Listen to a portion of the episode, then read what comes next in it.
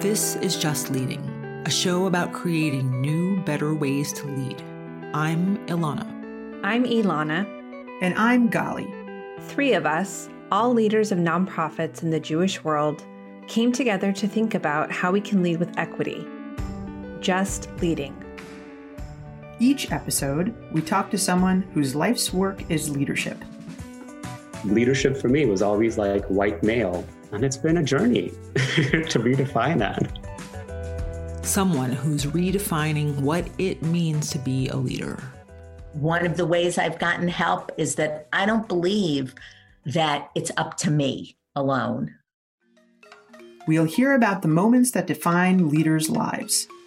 I believe in the soul and I believe the soul exists and I believe it never dies and that energy is around and I I just felt like tell me what to do. Tell me what you want. We'll hear about the struggles they faced and the lessons they learned along the way.